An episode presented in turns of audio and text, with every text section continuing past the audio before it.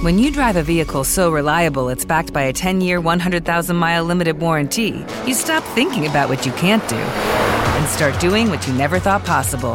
Visit your local Kia dealer today to see what you're capable of in a vehicle that inspires confidence around every corner. Kia, movement that inspires. Call 800 333 4KIA for details. Always drive safely. Limited inventory available. Warranties include 10 year 100,000 mile powertrain and 5 year 60,000 mile basic. Warranties are limited. See retailer for details. The grizzly needs space, and the continental United States no longer has space to give him. If he is denied running room and the human animal continues to bump against him in ever increasing numbers, the grizzly will maim and kill. So long as the national park system continues to permit more and more humans to flow willy nilly to all the nooks and crannies of Glacier National Park, no one will need a crystal ball to see the tragedy that is shaping up. There may be a summer or two, maybe three or four, without serious injury, but inevitably standards will slip, complacency and human error will return, and along will come another grizzly that is peculiar, or another grizzly that has been baited by proximity with humans and has lost its respect and fear. Then, more human life will be sacrificed, almost as certainly as tamaracks lose their needles and beavers eat aspen bark. After the next such rondo of death in Glacier Park, the grizzlies will almost certainly be banned into Canada and perhaps sent to Alaska to live out his last years as a species. All the goodwill and understanding in the world, all the good intentions and pious proclamations will not alter his eventual fate. Man and grizzly are at core antagonists, and with the same ingenious tools that fell the giant redwoods of California and strip the topsoil of western Pennsylvania and pollute the streams of Oregon, man will rid himself of his antagonists. The planet is man's, he has bent it to his will and made it his to enjoy, his to develop, and his to destroy. The grizzly will be exiled and then destroyed. What we never have remains. It is the things we have that go. The grizzly will not return. He will be lost along the wild frontier in which he lived his final few years as the mightiest animal of the lost American wilderness.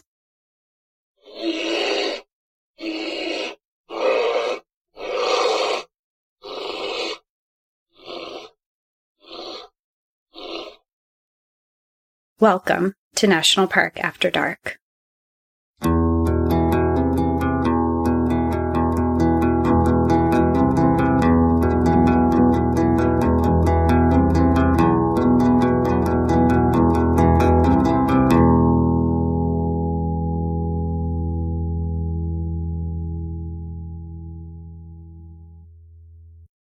Welcome back, everyone, to National Park After Dark. I'm Danielle. And I'm Cassie. And another week, another episode. Happy Monday. We're glad to have you all here. We do have a couple announcements this week. And the first one is you all might have noticed that we have new podcast art. So while you're listening to this, you might see a little different image up there. And that is because this is the image that got voted on on our Instagram. So we put a couple different designs up for our Patreon and they voted for her two separate ones that could be our new podcast art. Between the two that they chose, we posted it on our Instagram and had everyone vote for. So this is the one that made the cut and won, and we're really excited about it. We think it really shows kind of a mix of what our podcast is about. So this is what you're going to be seeing from now on. Yeah, it was time to upgrade the Canva design that I threw together. um, back in late December, early January. So we're excited that this new art kind of portrays our interest, what the podcast is about. If you're new here, which I think a lot of people are because we have a lot of new listeners. So welcome if this is your first episode. If not, you already know what the vibe is about, but our podcast is about death and tragedy and accidents and national parks and also why we love them and why we need to protect them kind of like a mix of cautionary tales, sad stories, etc. Some of it can get a little morbid, graphic, and upsetting, but underneath it all is really a true love for our parks. I think today Cassie is going to bring us to a park that has a really tragic story. But first, we have one more announcement. On our Patreon, we have two tiers currently a $4 and $8 tier. You can go on and take a look at which one includes what. But we are going to add another feature onto the $8 tier. We're going to add ad free episodes. So you can access from here on out. We're not going to backlog them, but from here on out, we're going to add each episode onto our Patreon $8 tier with no ads. I know there's a lot of people who don't want to listen to them either. And we have created the option on our $8 Patreon for no ads. And if you are currently on the $4 Patreon, you can certainly upgrade if you want. We appreciate all of our Patreons. This just came to be something that we thought was doable for one of our tiers that we have. So we do have that. Check it out. You can go onto our Instagram, National Park After Dark, and click the link, and there's our Patreon link there. Or you can go on our website, npadpodcast.com, and there's a link for our Patreon there as well. Yeah. And lastly, we know that not everyone can become a Patreon. Sometimes it's not doable. You don't want to, etc. I get that. We get that. But if you would still like to support or show your support to our podcast, you can always give us a quick rating, a review, and subscribe. That would mean a lot to us as well. Do you want to get into your story? Yeah, let's go into my story. So I'm excited because this week we are going to Glacier National Park.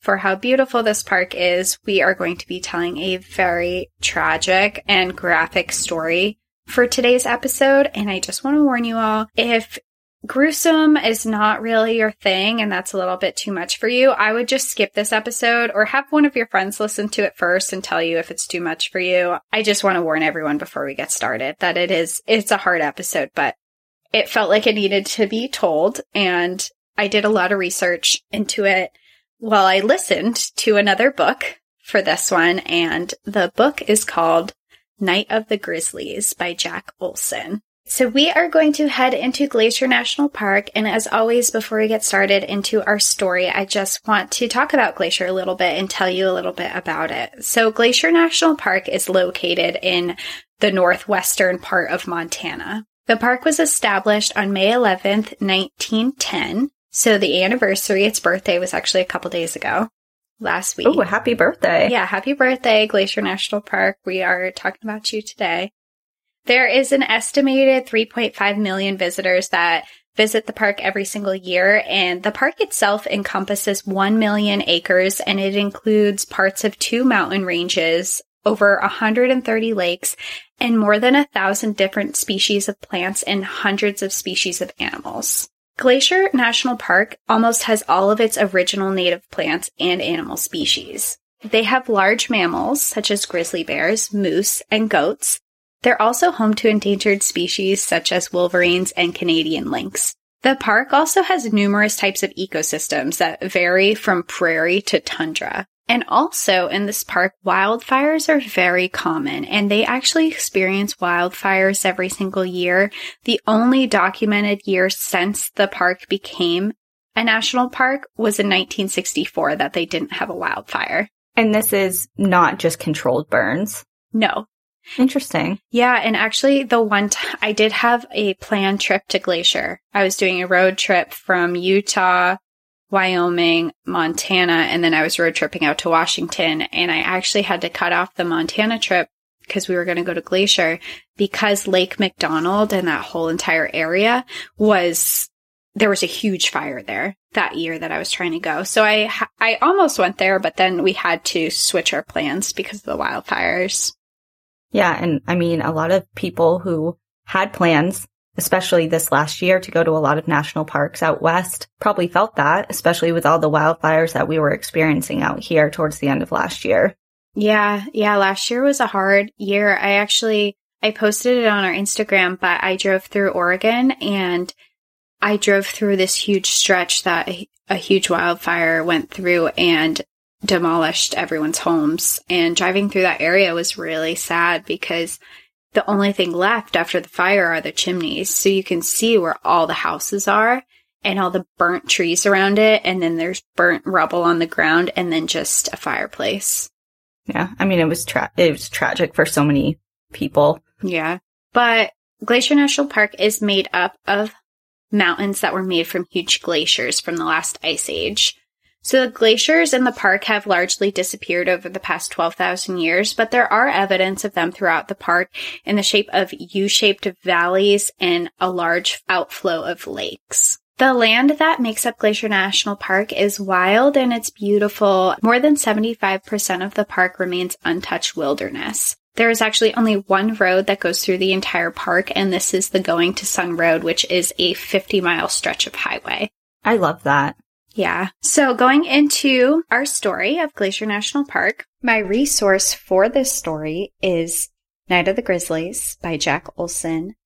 And I did listen to it instead of reading it, but if you are interested in the story after hearing it, I would definitely recommend reading it as well. There's a lot more detail. But for this story, I take almost word for word information at certain parts just because I thought it was described so well. But the book is a lot longer than this podcast will be. So there's a lot of information kind of condensed into one here. Glacier National Park is a very popular destination in the summer months for families to visit and hikers and all sorts of people. And going all the way back to June of 1967, the Barry family visited Kelly Camp that is located near Lake McDonald. Joan Barry and her two 16 year old sons had been regular visitors in the park and they came every single summer for the past 10 years. They actually had their own homestead in the camp. It was a big cabin there that their family had for generations. So they came to this park very often. They were very familiar with it. And they actually saw bears very often because Glacier is known to have its grizzlies. So it was shortly after the middle of June when Joan first noticed a bear in their camp. This bear was different than any of the bears that she had normally seen inside the Glacier.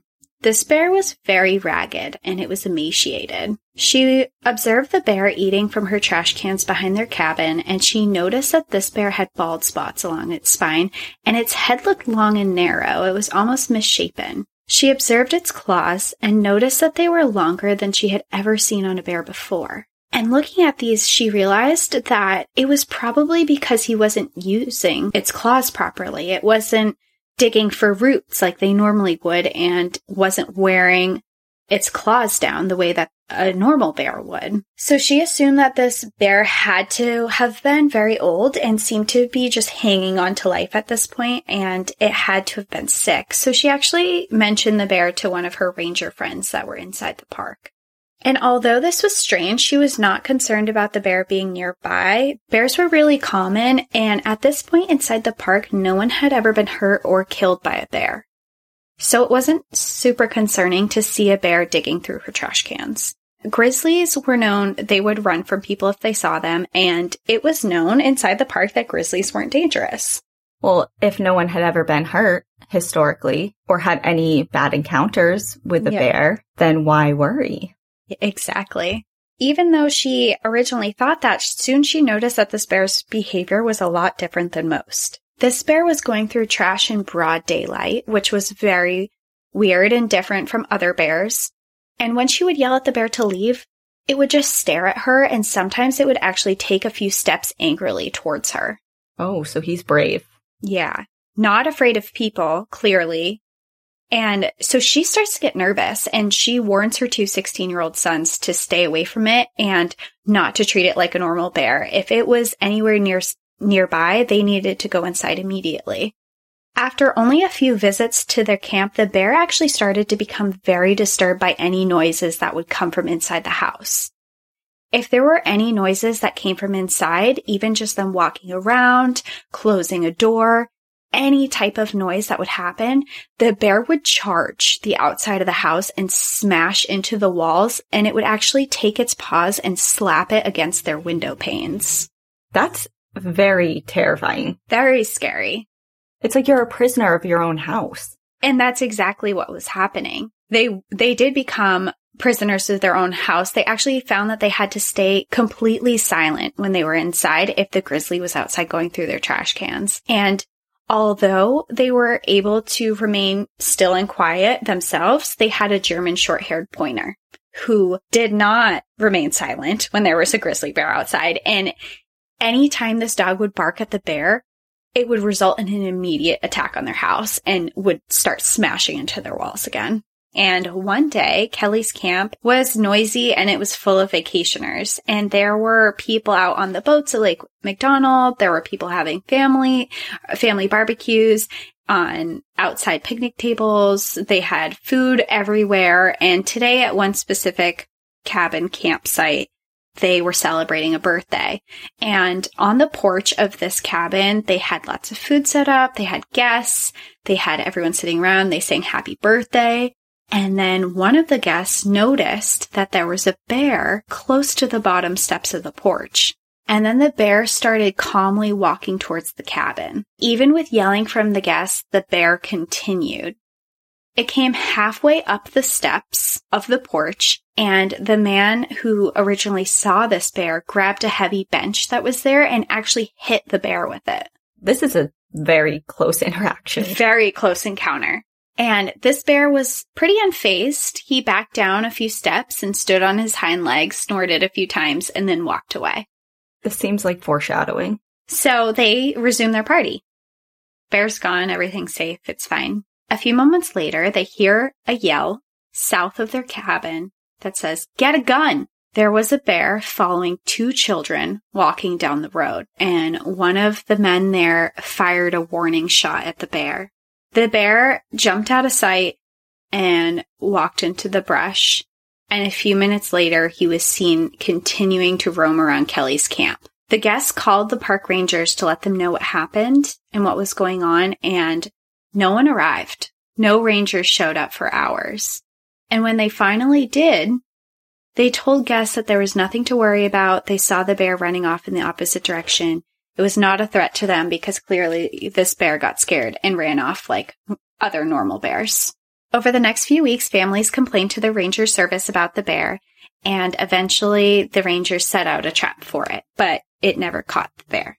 Every time that the rangers would come to bear reports, it was scared off by engines, and this made the Park Service believe that it was more of a normal bear where it got scared from an engine, took off, wasn't interested in people. One guest who had been visiting the park for, for a long time told the rangers that the bear was dangerous and that he was going to hurt someone. They were pretty concerned and they told the rangers this bear needs to be killed.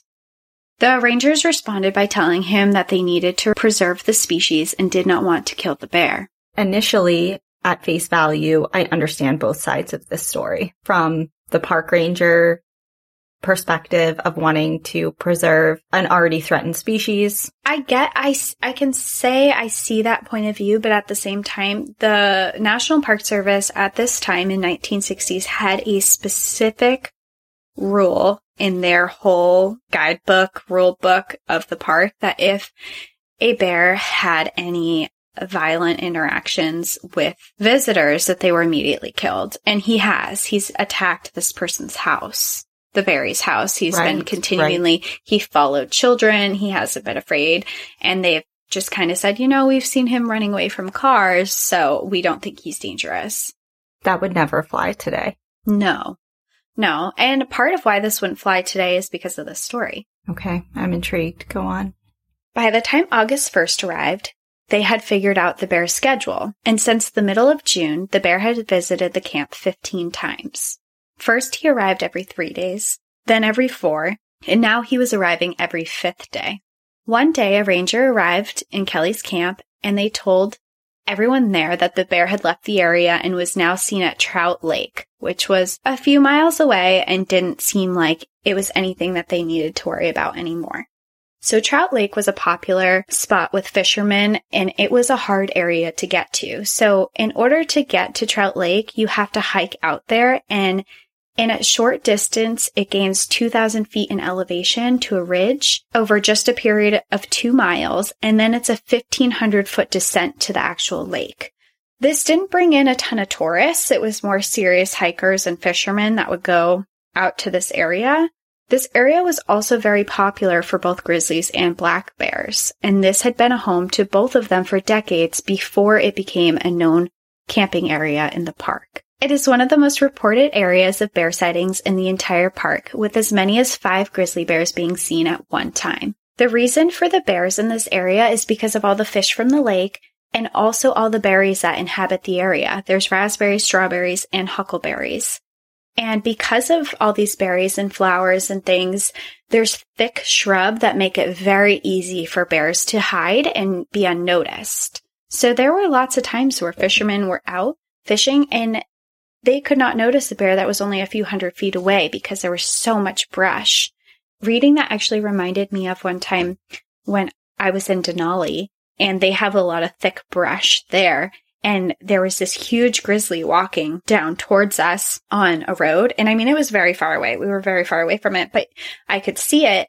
And a car drove up and of course, like tourists do, stopped directly next to this grizzly bear. And the grizzly bear, thankfully, didn't get agitated. He just walked off of the road and into the brush. How quickly I could not see this bear was really wild to me because it wasn't really, t- it wasn't super tall or anything. But the second this grizzly bear went in, within like six or seven feet into the brush, it was gone. I could not see it anywhere.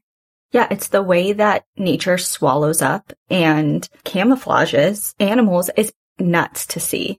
And that's why being out in these areas, especially grizzly territory, you really have to keep a good eye out and see because there are things lurking everywhere that you just aren't going to notice. Just hearing this description of Trout Lake just reminded me of that, of how easily they can be camouflaged in this area. So on June 27th, 1967, a week or so after the grizzly had first been spotted, at Kelly's camp, a pair of 22 year old honeymooners, Pete Cummings and Ellen Cummings, planned to camp at Trout Lake before heading onto a four or five day hike into the wilderness of the park. And this couple, they were pretty aware of grizzlies in the park and they had done research on them. So they were kind of nervous to see them out in the wilderness and they knew that there was a real possibility to see some in Glacier. However, they were always told that there was no real danger from grizzlies unless they were to come across any with cups. They were advised that a bear attack was so rare and unlikely that it was almost ludicrous for them to even be nervous of a bear. And they were actually told by park rangers if they were really nervous about it, then they could carry some bear bells on their packs and that would alert the bears of their presence and then they would leave. So Peter and Ellen were still pretty nervous and they decided that they would arm themselves with bear bells. Seems like terrible advice. I mean, the bear bells, great. You should carry some sort of mechanism to make your presence known, such as bear bells. However, the other stuff that preceded that statement, trash. You need, especially in grizzly territory, if you're out there, there's a lot of steps you can take to try and avoid them. But if you do have an encounter with one, you need a type of protection and bear bells are not going to do anything. So horrible advice. But again, this was a different time. They had never had a grizzly attack before. When they reached Trout Lake, they were getting ready for dinner. They set up their tent and heated up a can of ravioli over the fire. Then they went to their tent to eat. They were just about to dig into their food when they heard a crash. Peter asked Ellen to open up the tent as she was closer to the zipper, but she refused, saying she was too afraid, and she asked Peter to look instead. Upon opening the tent, he saw a grizzly bear in their camp that was popping open some of their food cans with its teeth. Peter motioned to Ellen to remain quiet and grabbed her hand. They slowly left the tent and headed up the hill away from the camp area. The bear showed no interest in them at all, and when they got about 150 yards up the hill, they stopped to catch their breath and they looked back. They watched and noticed that the bear was very thin. It was a brown grizzly bear and it had a strangely long head. So very similar to the bear that we were seeing in Kelly's camp. Mm-hmm. It continued to rip up their supplies and eat all the food that they had for their planned camping trip. Peter started shouting at the bear to get out because he noticed that the bear was eating all of their supplies and they were planning to be out there for five days. So he starts shouting at this bear. He says, go home, bear. You're not wanted. Get out. He's yelling, but the bear was unfazed and continued to destroy the camp. When the food was gone, it turned to their tent. And with one single swipe of its claw, it ripped the entire tent open and then continued to destroy everything inside. Just causing mayhem, like destroying, blowing up this couple's whole planned trip. Every, all their mm-hmm. supplies. Watch, imagine watching that Well, and imagine they were just in that tent. Like, thank Right. God they didn't just sit there and wait for the bear to leave because the bear came after their tent. So then, after it was finishing destroying their entire camp, it casually walked down to the lake and started going in for a drink. Peter and Ellen then tiptoed to the camp where the bear was only a few yards away. They wanted to see what they could salvage, and of the 15 cans of food they had brought, they had two left that weren't destroyed.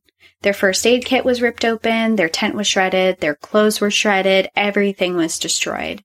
And with this bear still so close, they quietly began to gather all their belongings, grabbing whatever was preserved after the attack, and they grabbed their sleeping bags that were surprisingly not damaged from the attack, and then they picked up their bags and their bear bells began to jingle. That just gave me full body chills and I feel like I'm there.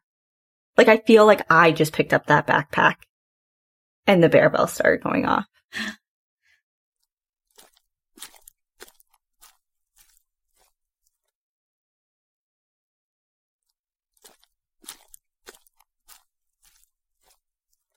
The bear looked up. He immediately started to head in their direction. The two turned in the opposite direction and they began to run. Don't run. Oh, they're running. And they actually, they ran two miles down the trail until they got to a cabin shelter and they ran inside. Oh, okay. Mm-hmm. Things are looking up. Things are looking up. And then the next day, they returned to their car and they filed a report with the park rangers explaining what had happened with their gear. Park rangers enjoyed their story and jokingly asked what the bear's name was. He then explained that bears known to disturb multiple people usually got names, and annoyed, they respond that they didn't give the bear a name. So the park rangers are not taking them seriously at all. That's very insulting. Yeah. So for the next several weeks, this bear would harass visitors at Trout Lake with many reports to the Park Service about incidents. But with no actual contact reported, the Park Service did not see it as a dangerous situation. There were even instances where the bear was reported following campers for hundreds of yards and scaring visitors. This is just a rogue bear. He's just out here doing what he wants. No Mhm. repercussions. He runs this park, it sounds like. Yeah, no one's doing anything about this bear. And it actually got to the point where after reporting the incidences to the park service, the visitors were embarrassed by how afraid they were because of how the park service reacted to them being like, bears aren't dangerous. You're fine. A lot of people have said this, but this bear has not done anything. Everything's fine. But this bear was a lot different. This bear didn't run from people. And although it was normal for bears to scavenge camps, it was never normal for while they were occupied. Whenever bears would come into people's camps, it was when they were out and they would come back to find it that way. And this bear didn't care if people were around. It would stay as long as it liked and it ignored people entirely. So although park guidelines specified, and I kind of mentioned this earlier, it specified that a bear exhibiting this behavior must be shot and killed. Somehow this bear managed to stay alive through all of June and July, harassing visitors. No one in the park seemed to be listening to the reports of visitors. A biology teacher named Ron Johns and his small children were followed by the bear for several hours. And when they told rangers, they told them that there had been other complaints and the animals should have been eliminated, but they just didn't have the time to do it. Two hikers from California were treed by the bear, and when they told rangers, they told them the same thing that something needed to be done about it sooner or later, but they just didn't have the time. Didn't have the time. It seems like this should be priority number one. You would think that as well, but, and I'll kind of get into it a little bit more. And we mentioned it earlier, there were a lot of wildfires that happened inside this park and we're in the midst of summer. So there were wildfires happening in the park at this time, and we'll go into that a little bit more, but the rangers were kind of stretched a little bit thin as well. A railroad man, Paul Price from Whitefish, Montana, lost his trout that he caught to the bear and he was chased halfway around the lake shore and he reported it to park rangers. When he reported it, the ranger he reported it to almost seemed bored of his story and this made Paul really upset and he got mad at him and he said, well, what happens when this bear actually catches somebody? I was lucky. And the ranger laughed at him and he said, "Well, I don't know. It hasn't it hasn't caught anybody yet." And then he continued on to tell him that this bear had been chasing people all summer and and some of last summer as well and it had never hurt anyone before. Just because it hasn't happened before doesn't mean it's never going to. Exactly. If we've learned anything at all through our journey, that is it. So by midsummer, Glacier was experiencing sweltering heat and the park was in a drought and wildfires started to break out in the park. There were smoke jumpers who were called out frequently to put out these fires and rangers were also called to assist. At the end of the hot July, two 14 year old boys, John Cook and Steve Ashlot, hiked into Trout Lake for a three day expedition of fishing. They hardly set up camp when a fire broke out and they were promptly met with a group of 10 smoke jumpers and then shortly after five bears, both black and brown, coming to the lake for water. Later, when the bears dispersed, they went out fishing and caught a few cutthroat trouts. The next day, when they were walking around exploring, they heard a noise coming from their camp behind them. They turned to see a dark, skinny grizzly eating a loaf of their bread. John and Steve knew that a grizzly would run from humans, so they got actually within 10 to 15 feet of the bear and started yelling. But this bear was unfazed and continued to eat the bread. The boys started to throw rocks at it, and the bear reared up and got closer to them and started growling. When they threw another rock, it growled even louder. They then threw another rock, and when one of them hit the bear in the leg, it darted from the camp and started running and circling, only to return to their camp and start rummaging through their packs and continued to destroy their entire camp. This bear is just so brazen. Yeah. This bear just is not afraid. It's angry. It's, it's, it's dangerous. It's hungry. And when these two boys saw how fast and strong this bear actually was, they became really scared and they retreated. And they watched this bear continue to rummage their camp and eat all the trout that they had caught previously. After the bear had eaten the boys' trout, it looked up and noticed the boys again and started charging towards them. Thankfully, mid charge, the bear was distracted by another trout that they had caught and ate that and then returned back to their camp. So at this point, the boys managed to sneak around the bear and back onto the trail. It was there where they proceeded to run all the way to the road, where they reached it at 10 o'clock at night. And when they told a ranger, the ranger told them to wait until the morning to go back and grab all of their gear. So the next morning, they went back to their camp and they gathered what they could and they went home. A few days later, an official report appeared in the park's records. It read, 729. Steve Ashlot, John Cook. Two torn packs, torn shoes, torn tent, ate all food, dollar value of damage, $30. No action taken. Backcountry incident. But it did not state that it was pursuing them or anything like that. Yeah, they didn't even mention that it was charging at them. How convenient.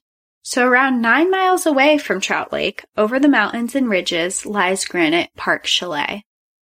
To reach this area, you must hike out to it. The closest you can get otherwise to it is from Sun Highway.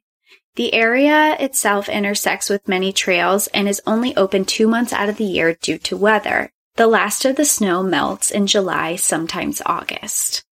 But during these months, it's beautiful. It's filled with wildflowers, there's tall mountain peaks around, and there's lots of green, beautiful trees.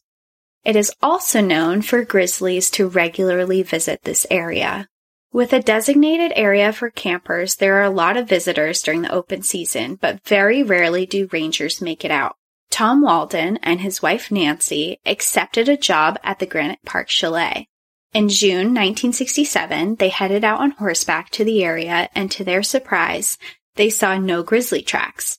For several days, they worked along with a woman named Charlene Anderson around the clock to get the chalet ready for visitors. Is the chalet uh, like a lodge? It is. It's like this big lodge that people can hike out to and they can stay there. Okay. So I was just trying to get in my mind what what that was because I was confused. Yeah, But I'll. I'll post some pictures of it too, so people can see exactly what it looks like. This area is really beautiful. There's these huge mountains around it. It's kind of on the top of this open area. It's a really beautiful place. I can see why people would want to hike out there and stay there. So while they were there, Tom prepared the incinerator for guests, and the incinerator was there to burn leftover food instead of putting it in trash cans, they wanted to burn it all to avoid attracting any of the grizzly bears because grizzly bears were very known to this area. So the first thing that he notices is that the incinerator is not the right size and it's not going to be able to handle the amount of visitors that were coming in. And he kind of shrugged that off and decided, you know, we'll figure that out when it, when we get there. So Granite Chalet was actually known for its grizzly bears. It was a main reason why people went out there and it was a huge attraction for visitors. Many people would go there specifically to see them. And as the time for guests to start arriving got closer, Nancy actually became kind of concerned. They hadn't seen a single sign of a grizzly bear the entire time that they had spent there. Tom, however, he didn't really care if he saw a grizzly bear or not. He wasn't afraid of bears and knew that they were relatively harmless. However, if something were to ever happen, they were four miles away from the nearest road with limited first aid and no shotgun for protection. I wonder why that is. If the area, I know the whole school of thought back then was that grizzly bears aren't a threat to people, etc. But it seems like in an area so concentrated with them and known for them that you would at least have some sort of firearm for protection, whether it be a shotgun or a smaller firearm. Yeah, but really, they just didn't see that you needed protection from grizzly bears, which I'm is coming- wild now. Yeah, I'm just coming from a way different point of view and perspective. So I guess I have to take all this with a grain of salt and just keep on going with it. It's hard not to say something when you're seeing all these mistakes being made in the terms of being around a grizzly. Well, don't even get me started on the food storage situation and all of those stories that you just said, but I'm sure we'll get into that. So the night before opening on June 30th, while asleep in bed, Tom heard a crash against the front door. At first, he was kind of annoyed. Like, what's going on? I'm sleeping. Why is there a crash at the front door? So he opens the front door and he points his flashlight outside. His flashlight light was met with huge yellow eyes of a large animal. It was a grizzly bear. He slammed the door shut and locked it. Don't go outside. It's a grizzly bear, he yelled to the girls. The girls jumped up out of bed and immediately ran outside to find this bear. Why would they do? Okay. They had not seen a bear yet. They really wanted to see one. And luckily, this bear had already taken off at the sign of Tom. Okay. Over the next few nights, grizzlies started to arrive walking around the chalet at night and would always be gone in the morning. But there was still some leftover snow, so they would see their tracks every night that they were coming in. They were fascinated by the tracks in the snow. Specifically, there was a set of bear tracks that were with two cubs. They would stay up late looking outside, trying to see if they would be able to see them. But every night they would never see them and see their tracks in the morning. By the end of July, regular visitors were starting to come into the chalet and the incinerator could no longer handle the load of food. Bears were feeding on the unburied residue left over. So to combat this issue, they started bringing out pails of leftovers to a location away from the chalet. However, it was close to a campground, and every night bears would come and eat the food. Then in mid-July, a pattern began to arise. There would be two bears that would come to the area to eat. There was a bigger silver-tip bear that would arrive first, and then a smaller bear. The smaller bear would wait and cry, and sometimes leave, or it would wait for the bigger bear to finish. When it would finish, the smaller bear would go in for their turn. The news soon spread across the area, and tourists began to look forward to the show every night. With the chalet at a max capacity of 65 people, there were lots of visitors who would come to the area to see these bears. So there was a chalet that held 65 people, and there was a campground nearby that held more people. On one of these nights, the bucket that they put out contained a lot of bacon. This made the bears a lot more interested in the food and actually made the bears fight. And a fight broke out between them. This excited the guests, and they began to clap. One guest even tried to get a closer picture, but Tom told him to stay farther back for his safety. And then Tom realized that this was actually a good attraction for guests, and they enjoyed seeing the bears fight, so he started adding bacon into their buckets nightly. No. Why? I know, I read this. Why? Why? And this is someone who works for the park, too.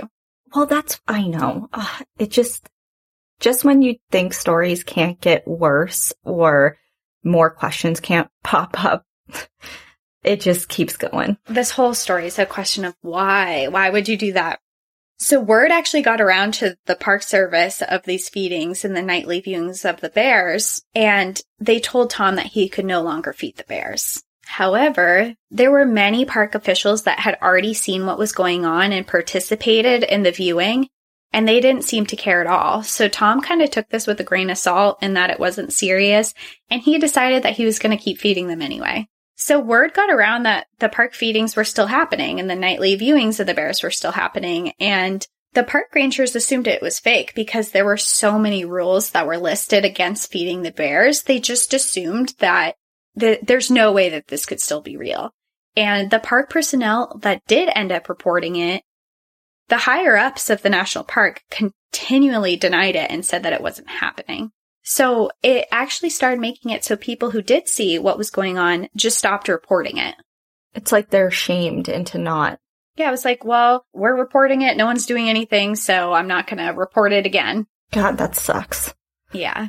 So while these two bears became regulars every single night, there was also still signs of the big bear and her cubs that were coming in later hours of the night. And although they were never seen, there would be more scraps missing. There would be footprints of them, but they were never seen by any of the visitors. By the beginning of August 1967, they were in the middle of their busiest season. The summer remained scalding hot regularly, reaching in the 90s with frequent fires breaking out in the dry brush of the park. Rangers were being pulled in all different directions to help with the fires and the problems of the heat that they brought. This left few of the rangers to actually work within the crowds of people, and no one had time to keep track of the bears and their interactions with visitors, specifically in Granite Park and Trout Lake. So in the midst of August, Robert and Janet Klein, a newly married couple, hiked out to Granite Park Chalet. Along their hike, they ran into several other hikers who noticed their packs and asked them if they were sleeping outside for the night, to which they replied yes. Each hiker told them about the bears. The pair had known about bears in the park, but had never heard anything in particular about Granite Park Chalet. And each hiker they came across said the same thing. They told them that they would not be caught dead sleeping outside with the grizzlies wandering around. Janet, who originally wasn't nervous about the bears, was now really second guessing her decision. Every single person was saying, there's bears, they come at night, they're right near where you're camping, don't camp outside. So Janet comes up and to her husband and she announces that there is no force on earth that can get her to camp outside at night. And Robert was still not convinced that the bears were anything to be afraid of. When they originally arrived to the park, they had stopped to see a friend who was a ranger in the park. He told them that there was nothing to worry about with bears and it was very unlikely to even see one, but they could carry bear bells if they'd like. Janet even asked him what they should do if they were to see one. The park ranger was unsure, and he said maybe they could try to climb a tree or curl up in a fetal position until the bear was done with her. This did not make her feel any better, but they did decide to carry bear bells. Robert approached a park naturalist at the chalet and asked about grizzlies and if people were still camping at the campground. She replied and told him that although grizzlies were right in the area, they hadn't had any issues and they weren't bothering people, so many people were still camping there. This did not sit right with Janet and Robert, and they decided to look into staying in the chalet instead of camping outside. They were told to talk to a man who was out behind the chalet burning trash in the back, and when they went to find him, they were in- introduced to Tom Walden. He informed them that they were completely booked and had no openings, to which Robert asked if they could just sleep on the floor. Tom told them yes, however, they would still have to pay the $12.50 each to stay there which also included three meals. I think that's a pretty good deal. I'd take it. Right? If it's going to keep me inside and fed and safe. Sure. Take my money. Yeah. So Tom then told them that even though the bears are out, there's not an immediate danger and they had not eaten anybody. Janet was terrified at this to the point where she did not want to stay outside at all and she was willing to pay the money. Robert, however, was still unsure and he went out for a hike to scout the area for a safer place to camp. When he returned, Janet introduced him to a young man she had met named Don Gullett, who was planning to camp. He showed the two a beautiful campsite that he found that seemed to be a safe distance away from the campground. And in this area, it was actually close to a little small cabin with a metal roof, and there was a ladder that would bring you up to the top. Robert pointed this out to Janet and said that if bears did enter their camping area, they could just climb up the ladder to get away from them. And Janet thought that this was comforting and she agreed. So they decided to make camp there, and Don made camp about 30 feet away from the couple. When they were about to eat for the night, two 19 year old Roy and Julie approached them and asked where the campground was. The couple told them, and then they asked, Well, if the campground is over there, why are you over here? And they told them that they were afraid of bears. And to this, Roy and Julie laughed and said that bears weren't anything to worry about. And then Roy told them a funny story of a bear encounter that he had himself they all laughed, and eventually Julie said that it was time for them to get going, and they headed for the campground. After cleaning up for the evening, Robert and Janet curled up in their sleeping bags under the stars. Janet turned to Robert and said, What do we do if a bear comes again? To which he replied, Climb up the ladder to the roof of the cabin. And they both went to sleep. Roy and Julie, the two 19 year olds, were really excited to be there. They were both an attractive couple, both in college and both very fit. Julie had been in the park for about two months working, and that is where she met Roy, and they decided to go out on this hiking trip together. It was 8 p.m. when they had picked out their camping spot. After eating dinner, Roy took the leftover food and buried it under a log about 200 feet away. Then they both went to sleep. Roy awoke shortly after to a rustling in the woods. Looking around, he found a squirrel rummaging in the bushes. He got up to go to the bathroom, came back to his sleeping bag, and he went back to sleep. Earlier on the same day, August 12th, a group of five teenage park employees began the hike to Trout Lake. They were heading up there to fish for a few days in camp. There were five of them Denise, Paul, two brothers, Ray and Ron, and Michelle Koons. And they also brought a puppy along with them. This puppy was some type of mix, but it had big paws like a German Shepherd puppy. And even though they brought this puppy along with them, there was a strict rule in the park that no dogs were allowed on the park trails or in the park under any conditions. Everyone was experienced hikers and backcountry campers except for one, Paul Dunn, who was 16 years old. He had not heard much about grizzlies in the park, except that they were not dangerous, and if you were to see one, just jump into a tree and they will generally not bother you. Now, less than 24 hours before their hike, lightning storms came and struck down in the park, igniting small fires. But the group was not concerned about the lightning or the bears, so they just head off onto their trip. And when they arrived at Trout Camp, there were two fishermen that met them there that warned them that they had been treed for two hours by a very aggressive bear at Trout Lake. And again, this didn't bother the group at all. They thought that being chased up a tree by a bear in Glacier was actually part of the adventure of being in Glacier National Park. And after all, no one had ever been killed by one, and they didn't have much to worry. If you didn't bother a bear, it wasn't going to bother you. What are people worried about? Is my question. Because all of these things are very. You should be worried. Absolutely. No, no one's worried about anything. Specifically, no one cares about bears. Guess not. As they got ready to go out and fish, the puppy was really excited and running between their legs and kind of getting in between them gathering all their equipment. So Michelle Koons elected to stay behind with the puppy so everyone else could go out and fish. And she stayed behind and she set up camp. Three hours later into the evening, everyone returned with their catches of the day and soon they were all sitting around the fire, cooking their fish. And while they're sitting there, Michelle notices a large shadowy figure approaching them through the bushes. Here comes a bear, she shouted. All five of them jumped up and ran away from the camp. And when they looked back, they watched a large, skinny bear enter their camp, and one by one, he ate every single catch. Just helping himself. Just helping himself, enjoying this meal that's just been spread out at this campsite for it. One of the members of the group suggested that they shouldn't go back to the camp and just to camp where they were now. They got a new fire built, they started setting things up, and as soon as they had their fire built and going, the skinny bear that had been eating all of their food had left and went off into the woods somewhere. So after he had been gone for a few minutes, the three boys, Paul, Roy, and Ron, went down to their camp and gathered their sleeping bags and leftover snacks that the bear hadn't gotten to. And they decided to be safe, they would keep their fire roaring all night long to try and help deter the bear. So that night, as they went to bed, Denise snuggled up with her puppy. So the puppy was hers. The puppy's name is Squirt. She snuggled up with Squirt in her arms under her sleeping bag, and they all went to bed.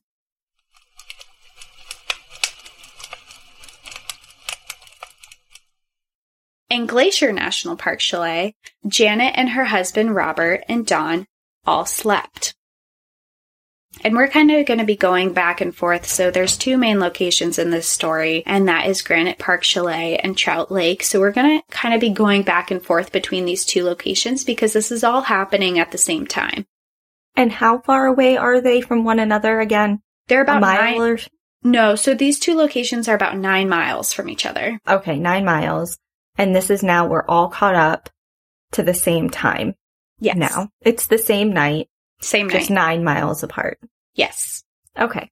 So Janet had been in a deep sleep when suddenly she awoke to the sound of screams. At first, she thought that it was an animal or two that were fighting.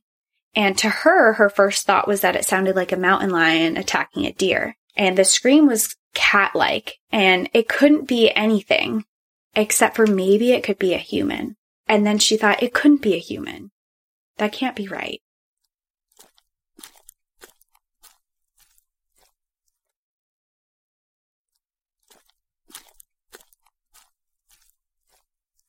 Then she started to hear words. She heard a long scream and then help. Another long scream came followed by mommy, mommy, and more screams. At this, her husband Robert awoke. What is that? he asked. More screams started, and at first they thought it might be a child having a nightmare. More screams came, but it started to sound farther away.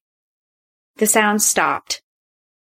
It was 12:50 a.m. Don awoke. Unsure what had woken him and disoriented, he looked around. It took him a moment, and sleepily he saw a figure in front of him standing, and then slumped to his knees. He looked at it a little longer and realized it was a teenage boy.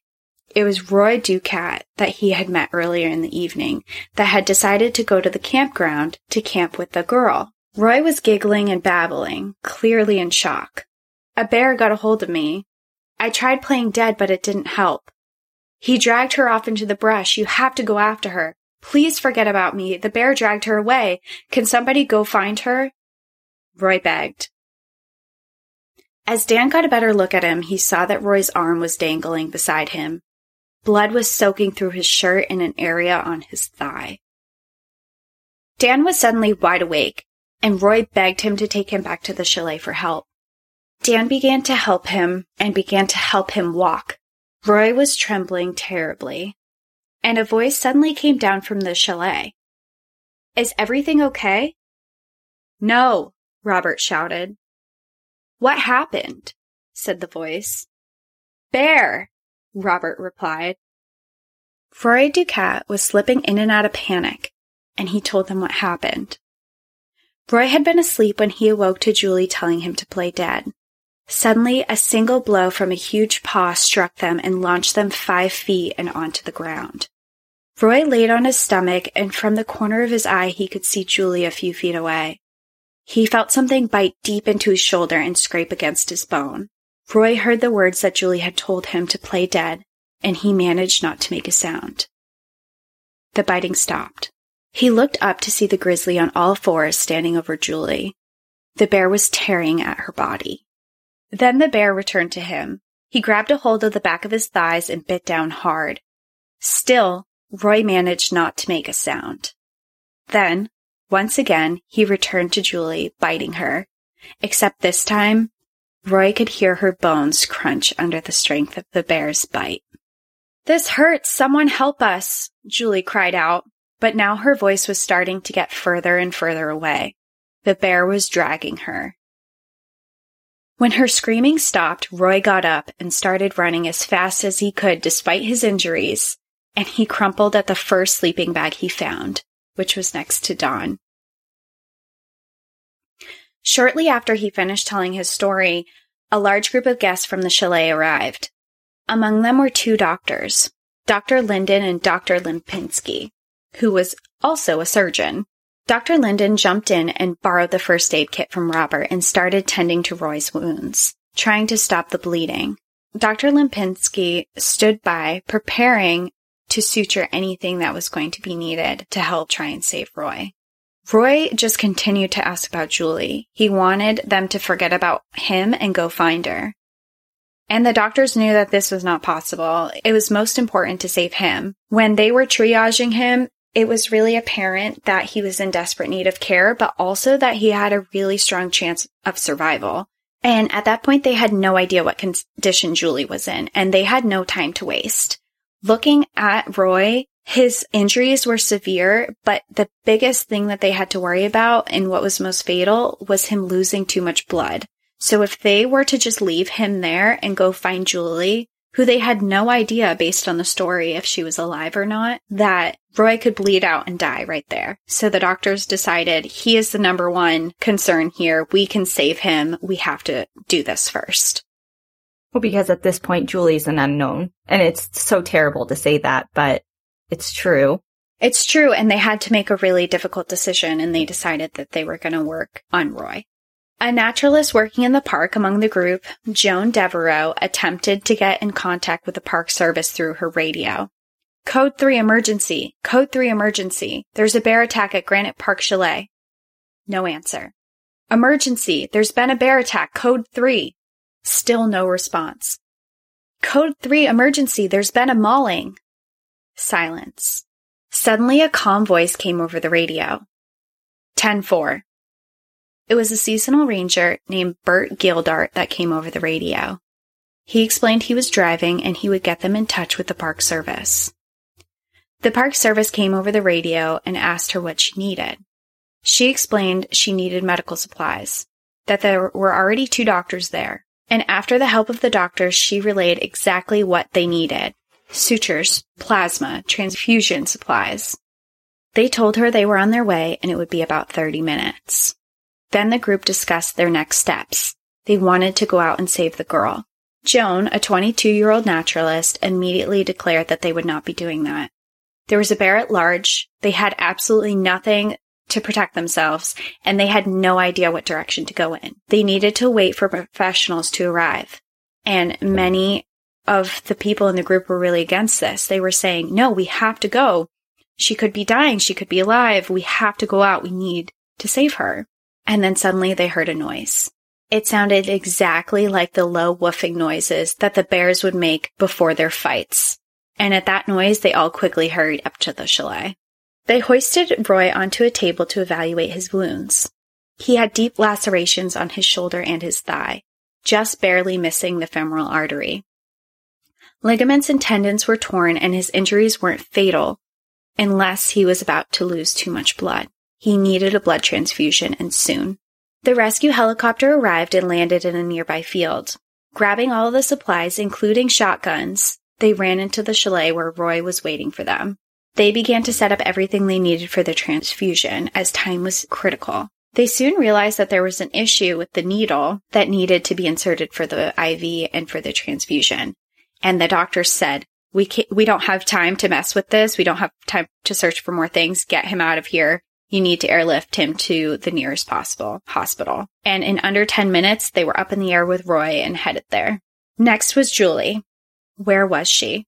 The group, then with the rescuers with shotguns, decided it was time to search for her. Let me know as soon as she's here, Dr. Limpinski instructed. He knew that even how badly injured Roy was, Julie would be much, much worse. Meanwhile, back on Trout Lake, the group of five slept comfortably under the stars. Denise was with Squirt, the tiny puppy that was nestled in her chest, and she awoke to the sound of splashing in a nearby lake. As she looked up, Squirt started to growl. Quickly, she shoved him into her sleeping bag, and as she looked harder at the object, she noticed that it was a bear.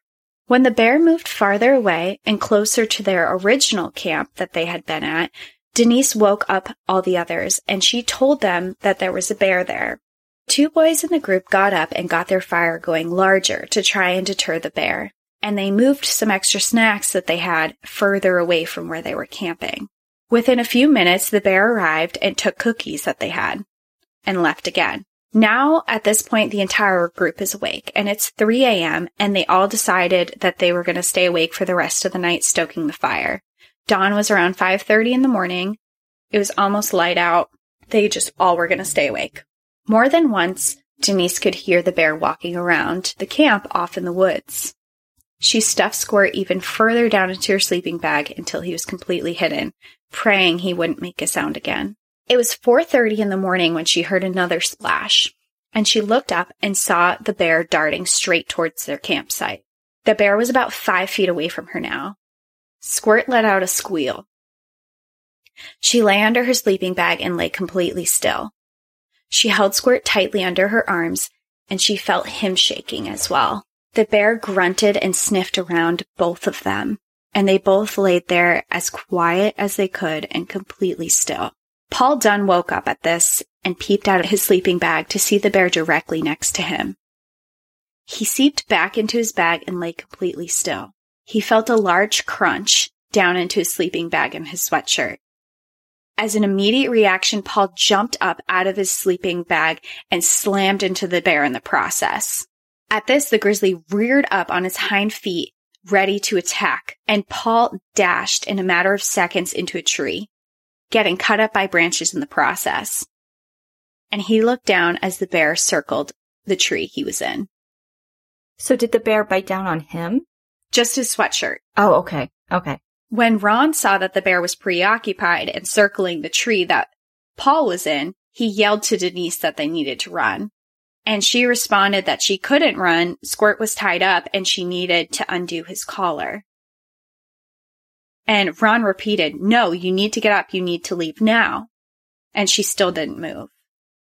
So he actually grabs her out of her sleeping bags and shoves her.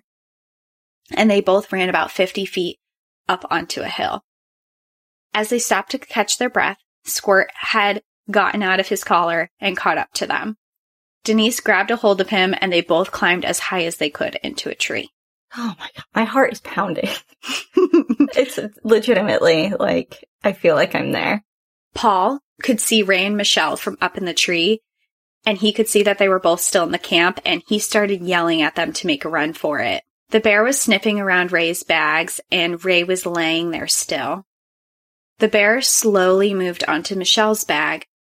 As soon as the bear had re- directed his attention, Ray jumped out of his bag and started running down the edge of the lake in the same direction that Ron and Denise had gone. Run, Michelle! Get out of your bag and run! Unzip and get out! Ray yelled. The bear clamped its jaws on the outside of Michelle's sleeping bag. He's ripping my arm! Michelle screamed out in pain. Unzip your bag, get out and run! Ray yelled again at Michelle. I can't. He has my zipper, she replied. He's got my arm. My arm is gone. Oh my God. I'm dead. The bear lifted the sleeping bag into his mouth and carried it off into the woods. With her in it? With her in it. From the treetop that Paul sat in, he could hear bones crunching. He's pulling her up the hill. She's dead. 16 year old Paul called out to his friends. When it had been quiet for a few minutes, Paul came down from the tree and ran as fast as he could to the group. He ran up into a tree and they all sat there and they waited until dawn. It came that morning at 6 a.m., an hour and a half after the attack. They listened to the woods and for any signs that Michelle might still be alive. It was quiet, but with the stillness of the morning, they thought they could hear small sounds of bones crunching. So not only did they just witness their friend getting killed and dragged away, they are now listening to her being consumed. Yeah. This is so bad. Like, I don't know if it's worse than Timothy Treadwell, but it's like, Well, it's almost worse because of these are not people going out looking for interactions with bears.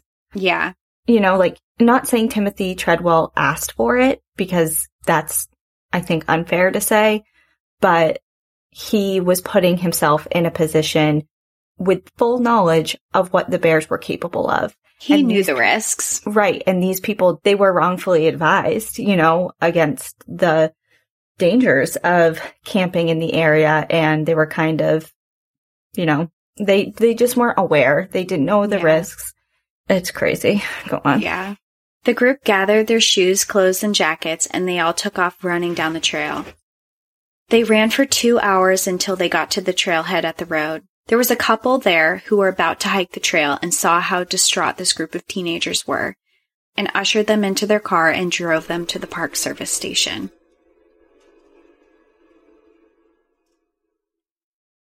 Back in Granite Park Chalet, the rescue mission started around 2:45 a.m. for Julie, which was almost exactly 2 hours after the attack on the couple.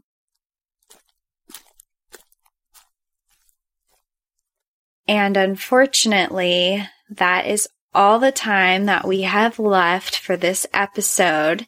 No, why? Really? Yeah, this has gone on. This has been a long episode so far. So everyone is just going to have to tune in next Monday for part two to find out what exactly happens to Julie and Michelle.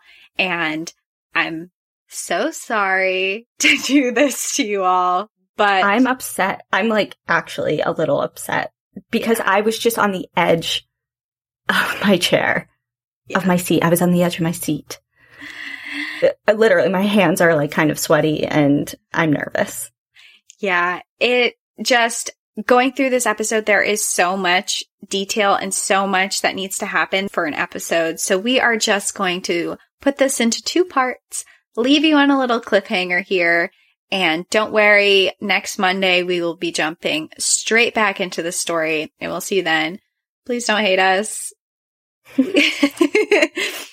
Well, I hate you a little bit right now, but that's fine. I'll get over it. Um, okay. Well, our first two parter, here it is. And you're going to get two episodes next week if you're on Patreon because Danielle will be airing her campfire story next Friday. So if you are a Patreon member, you will get an episode on Monday and you'll get an episode specially for you on Friday. If you are interested in our Patreon, go onto our Instagram, National Park After Dark, click on the link. You can find our Patreon there or go onto our website, npadpodcast.com, and you can find our link to Patreon there as well. Well, I guess that's it for this week. So while we wait for Monday to arrive, enjoy the view. But watch your back. Bye, everyone. Bye. Sorry, sorry, sorry, sorry, sorry. Sorry, I'm not even looking at you and I can see your reaction. And I'm on mute. it was on mute. I'm like literally can't see you and I just know your reaction. right Oh now. my god. Okay.